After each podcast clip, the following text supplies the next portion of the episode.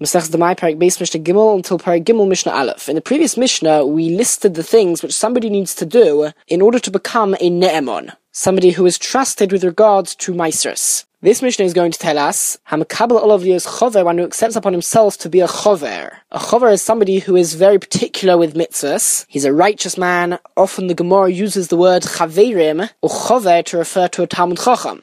A very righteous man, and particularly, a Chover is careful with the laws of Tuma and Tahara, of impurity and purity. They're very complicated laws, and anybody who is not a Chover is considered not to be familiar with all the laws, which means that a non-Chover is mijabonon presumed to be Tome, as well as his food, his clothes. They are all presumed to be Tome. And as well as that, if a non-Chover claims that something is Tahar, he is also not believed, because he might very well think that it's Tahar, but he is not familiar with all the laws, and therefore it could be Tome, so we cannot rely on him saying that something is Tahar. So what does somebody who wants to become a Chover need to do? So the Mishnah is going to list what he needs to do, and just like somebody who wants to become a Ne'emon has to declare that he wants to do so in front of three people, and there have to be at least two witnesses who testify that he does begin to behave in that manner, so too with regards to a Chover, he needs to to declare that he's going to take on all of these things, and witnesses have to observe him and testify after a short amount of time that he is indeed behaving in the manner which a chover should be behaving.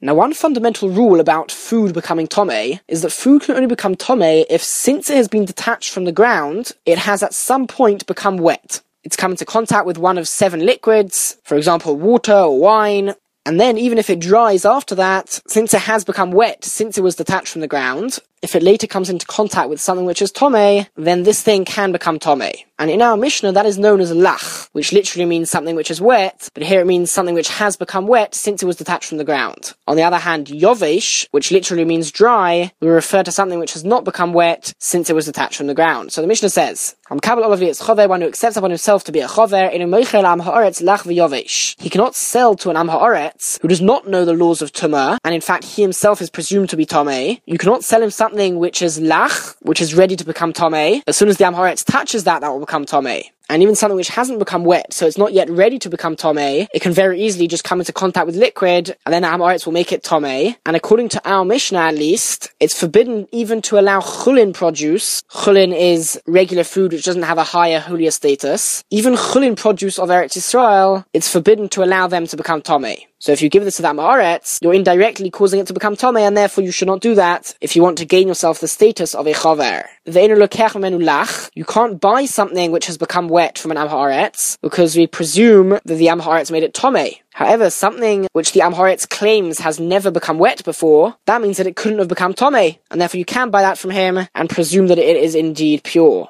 And the reason why the am haoretz is believed here is because this is purely factual. Did it become wet or not? We only don't trust the am haoretz to say that something is Tahar because he doesn't know the laws of Tumah and Tahara. But here, this is nothing to do with knowing the laws. It's to do with knowing the facts. Did it become wet or not? And we don't suspect the am haoretz of lying, just of ignorance. And therefore, if he claims that it hasn't become wet, then you can believe him and buy it and assume that it is pure. Now, before we continue with this list, it's important to note that a chover also needs to accept upon himself all of the things which a ne'emon needs to do, the things we listed in the previous Mishnah. For example, he can't eat at an am haoretz's house, because the am haoretz's food may not be tithed. Now, our Mishnah mentions this again with a chover, ve'einu misareach itz al am haaretz. The chover cannot be a guest at an am haoretz's house, and this is even if he knows as a fact that the produce has been tithed, because over here there's another worry of Tumah, that the food might be Tomei, or that the am haoretz might make the person Tomei, and therefore he should not be a guest at an am haoretz's house. And as well as that, v'lo me'orchei etz lo, he can't allow the am haoretz to be a guest at his house, if the am haoretz is wearing his own clothes, because if the am haoretz's clothes touch this person, or some of his belongings, then it can make them Tomei. However, if you give him clothes to wear, then he can come to your house. And this is interesting, because if you think about it, the am haoretz himself is still Tomei. However, we're not so worried about the am haoretz himself touching things, as much as we're worried about his clothes touching things. It's easier to avoid his own body touching things, than it is to avoid the clothes touching other things, and therefore if the am haoretz is not wearing his own clothes, rather he is wearing pure clothes, then he can come to the chover's house. Now, Rabbi Yehuda, Rabbi Yehuda holds that although the only practical halachic ramification of being a chover is the fact that you are relied upon with regards to the halachas of Tumah, we consider you Tahar, and we would trust you if you say that something is Tahar, Nevertheless, in order to become a chover, you have to be particular in other areas of halacha as well. You have to be an all-round righteous person, and therefore, Avlo Yigadu Behem Odaka, he may also not raise a domesticated animal in Eretz Yisrael, because these animals often steal from other people's fields. V'lo Yehi Porut B'Nedarim, he shouldn't be open and easy to make vows, because somebody who frequently makes vows will come to violate them. U'V'Schaik, he also shouldn't frequently have a laugh and behave in a non-serious manner. One who does that frequently, it can lead to certain aveirus. V'lo Yehim Tamel HaMeisim, he shouldn't allow himself to become Tomei from being in contact with dead bodies. Of course, if he's doing it for a mitzvah, such as to bury the dead body, then that's fine, it's a mitzvah. But he shouldn't otherwise allow himself to become Tomei from dead bodies, because this requires a long purification process. It takes a whole week for him to become Tahar. He also requires the ashes of the Parah Tumah, which aren't always available, and therefore this should, should certainly be avoided. And finally,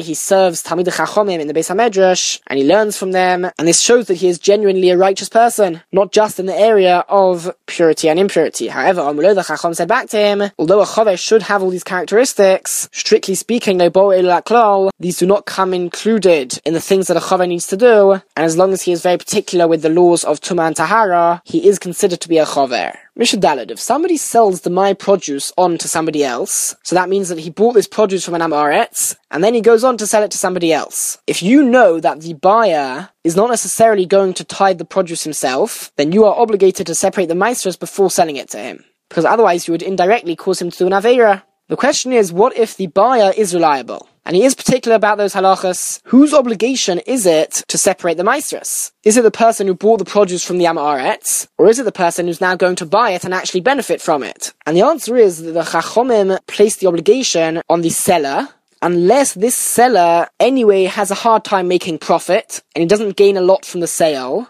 And in that scenario, the buyer would be the one who needs to separate the Mysris. So the Mishnah tells us, Hanach Tomim. Concerning bakers who buy produce from, they buy ingredients, let's say, from an Am Haoretz, and they make it into dough, the Chacham only obligated the bakers themselves to separate the amount that they need to separate for trumus meiser and chala.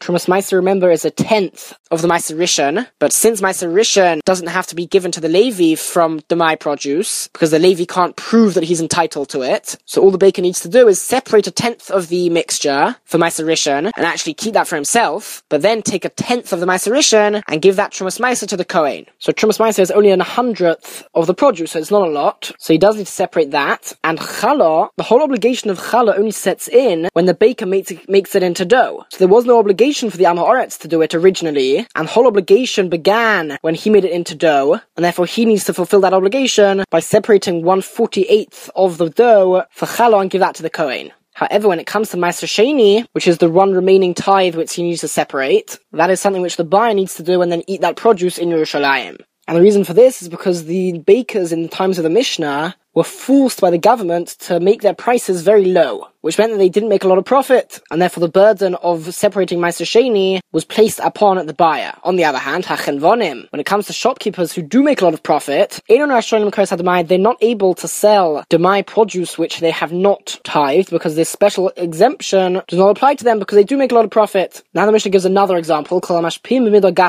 anybody who sells using a large measure, so they sell a lot at one time, and they don't sell an exact quantity. They sell them a rough amount, and because of that, they usually give them a bit extra to ensure that they're not overcharging the buyer, so they would overflow it with produce. And because of that, they didn't make a lot of profit, so Rashonim and Koros HaDemai, they are able to sell it to the next person, to the buyer, as Demai, and not take the Mysris, and the buyer will need to take the Mysris. And again, this is only if you know that the buyer is particular about taking Mysris. Now the Mishnah asks, what are examples of those who do sell with a large measure, they sell in bulk? And only in the next Mishnah are we going to see what exactly is considered a large amount. But first the Mishnah is going to give us a couple of examples, such as wholesalers who buy lots of produce from the farmers and then sell it to shopkeepers, and those who sell a lot of grain, but this time they sell it directly to the customers, but they sell it in bulk. Mishnah Hey, according to the previous Mishnah, when deciding whether somebody is considered someone who sells in bulk, we look at that sale specifically. Is he selling a lot of produce and therefore not making a lot of profit because he ends up giving the customer more than he paid for and he also sells it to him for a cheaper price? In that case, he's exempt and the buyer will have to separate the Mysris. But if he only sells somebody a little bit, then he will have to take the Mysris. However, Rabbi Meir Omer, Rabbi Meir says that if somebody generally always measures using a large measure and he always sells in bulk, but for a one-off time, one time he measured using a small measure and he only sold a little bit. Since this person is somebody who is generally exempt from separating the Mysris, because he generally sells in bulk, to Lagasa, this small measure is considered secondary to the big measure, and therefore even in this scenario, and for this small amount, he will still be exempt, and the buyer will be the one who will need to separate the Mysris. And the same works the other way around. If somebody generally measures using a small measure, and therefore he's obligated with the tithes, but once he sold using a big measure, he sold a lot. Nevertheless, since he usually is obligated in the tithes, the large measure is considered secondary to the small measure, and therefore we view it as if he sold this one also in a small quantity, so he is obligated to separate the Mysris himself before selling on that produce. And now the Mishnah finally tells us, what is considered a large measure? By yovish, with dry produce, solid food, shloshas kabin. It's the measure of three kav, which is roughly six liters or so. Uva lach, and when it comes to wet liquids, dinar, it's the amount of liquid which costs a dinar. Now we said before, if somebody sells in bulk and estimates the amount of produce which he gives, he gives a rough amount, doesn't give exactly a certain amount of produce. So because he makes less profit as a result of that, because he ends up giving a bit more than he should, he is exempt from the tithes. Now Rabbi Yossi Omer, Rabbi Yossi says, and he takes this a step further, Sali Se'enim, if somebody sells baskets of figs, or Sali Anovim, or baskets of grapes, or Kupas Shal Yorak, or boxes of vegetables, so even if this is not a large quantity according to Rabbi Yossi, Kol Zman Shemorech Achsara, any time that he sells it using an estimation, and he doesn't sell him an exact amount, Potter, he's exempt from separating the tithes before selling it, because even though he's only selling a small amount, he's doing it using an estimation, and therefore he gives him a bit extra, or he sells it for a bit cheaper, and therefore he does not make a lot of profit, so the Chacham said that the obligation should be upon the buyer to tithe that produce. Perigimel, the Mishnayos will continue to give us more leniencies which apply to Demai, which don't apply to regular Tevel produce, and one of these which we've already referenced previously in the Masechta, Ma'achilin S'haniyim Demai. People are allowed to feed poor people Demai produce without tithing it. So if a poor person comes knocking at someone's door, asking for charity, he can be given Demai produce and he can eat that even without taking the tithes. Because since the whole decree that you have to take the tithes from Demai is only out of doubt, the Chacham therefore made an exception to cases such as poor people. So this way poor people can receive more tzedakah, and also will make people be more willing to give tzedakah to the poor people, and to give more of it, a little like tax-deductible donations. It should be noted, though, that this is still a leniency.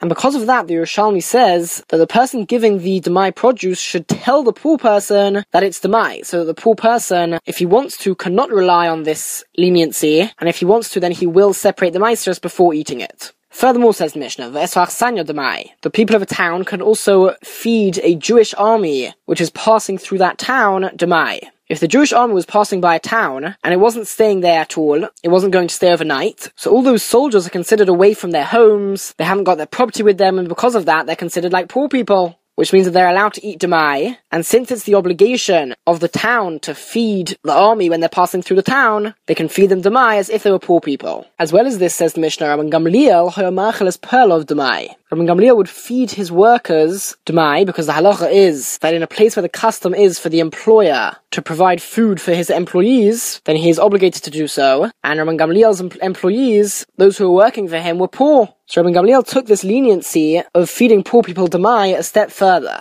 And that is that even if you gain a benefit from it, because in return for giving them the food, they're going to work for you, according to Rabban Gamliel, that is permitted, because for the workers, this is considered totally permitted food. However, however, there is another opinion which is not mentioned in the Mishnah, which forbids one to benefit from Demai in such a manner. And the last part of the Mishnah tells us, Gaboi Tzedakah. The Tzedakah collectors, every town had a couple of people who were appointed to collect Tzedakah from the people of the town, and also to distribute it to the poor people of that town. So Bishamai and Bishamai say, and Bishamai argue with this entire Mishnah, at least the way we're going to understand Beis Shammai, and that is that according to Beis Shammai, even poor people are not allowed to eat Demai. This exception was not made. There was a decree made, and the decree applies even to poor people. And because of that, the people who collect tzedakah should make sure they know which tzedakah, which produce they collected from am haoretz, and therefore which produce is Demai, and which produce they collected from non-am haoretz, and therefore they can assume that Mysris were taken. So they should keep those separate, and then they should give the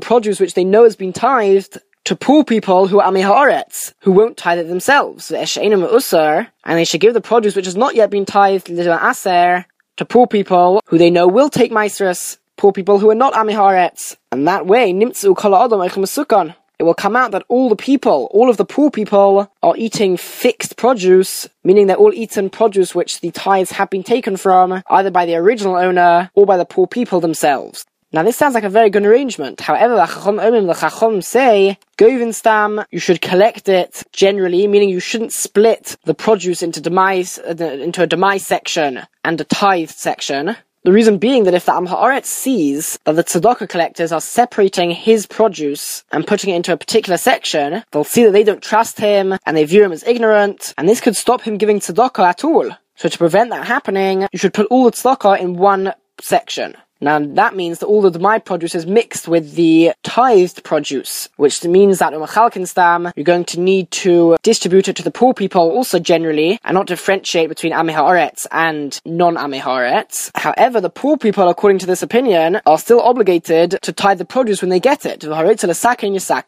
those who want to fix the produce, meaning the ones who aren't Am Haaretz, should fix it by separating the tithes themselves. Now it should be noted, by the way, that Beis Shammai, who holds that you give the Demai produce to the poor people who you know will take the tithes themselves, in that scenario you're going to have to give more produce to those people, because they shouldn't lose out by taking the tithes. So you should give them a bit extra, so that once they take the tithes they'll still have enough to eat and survive on.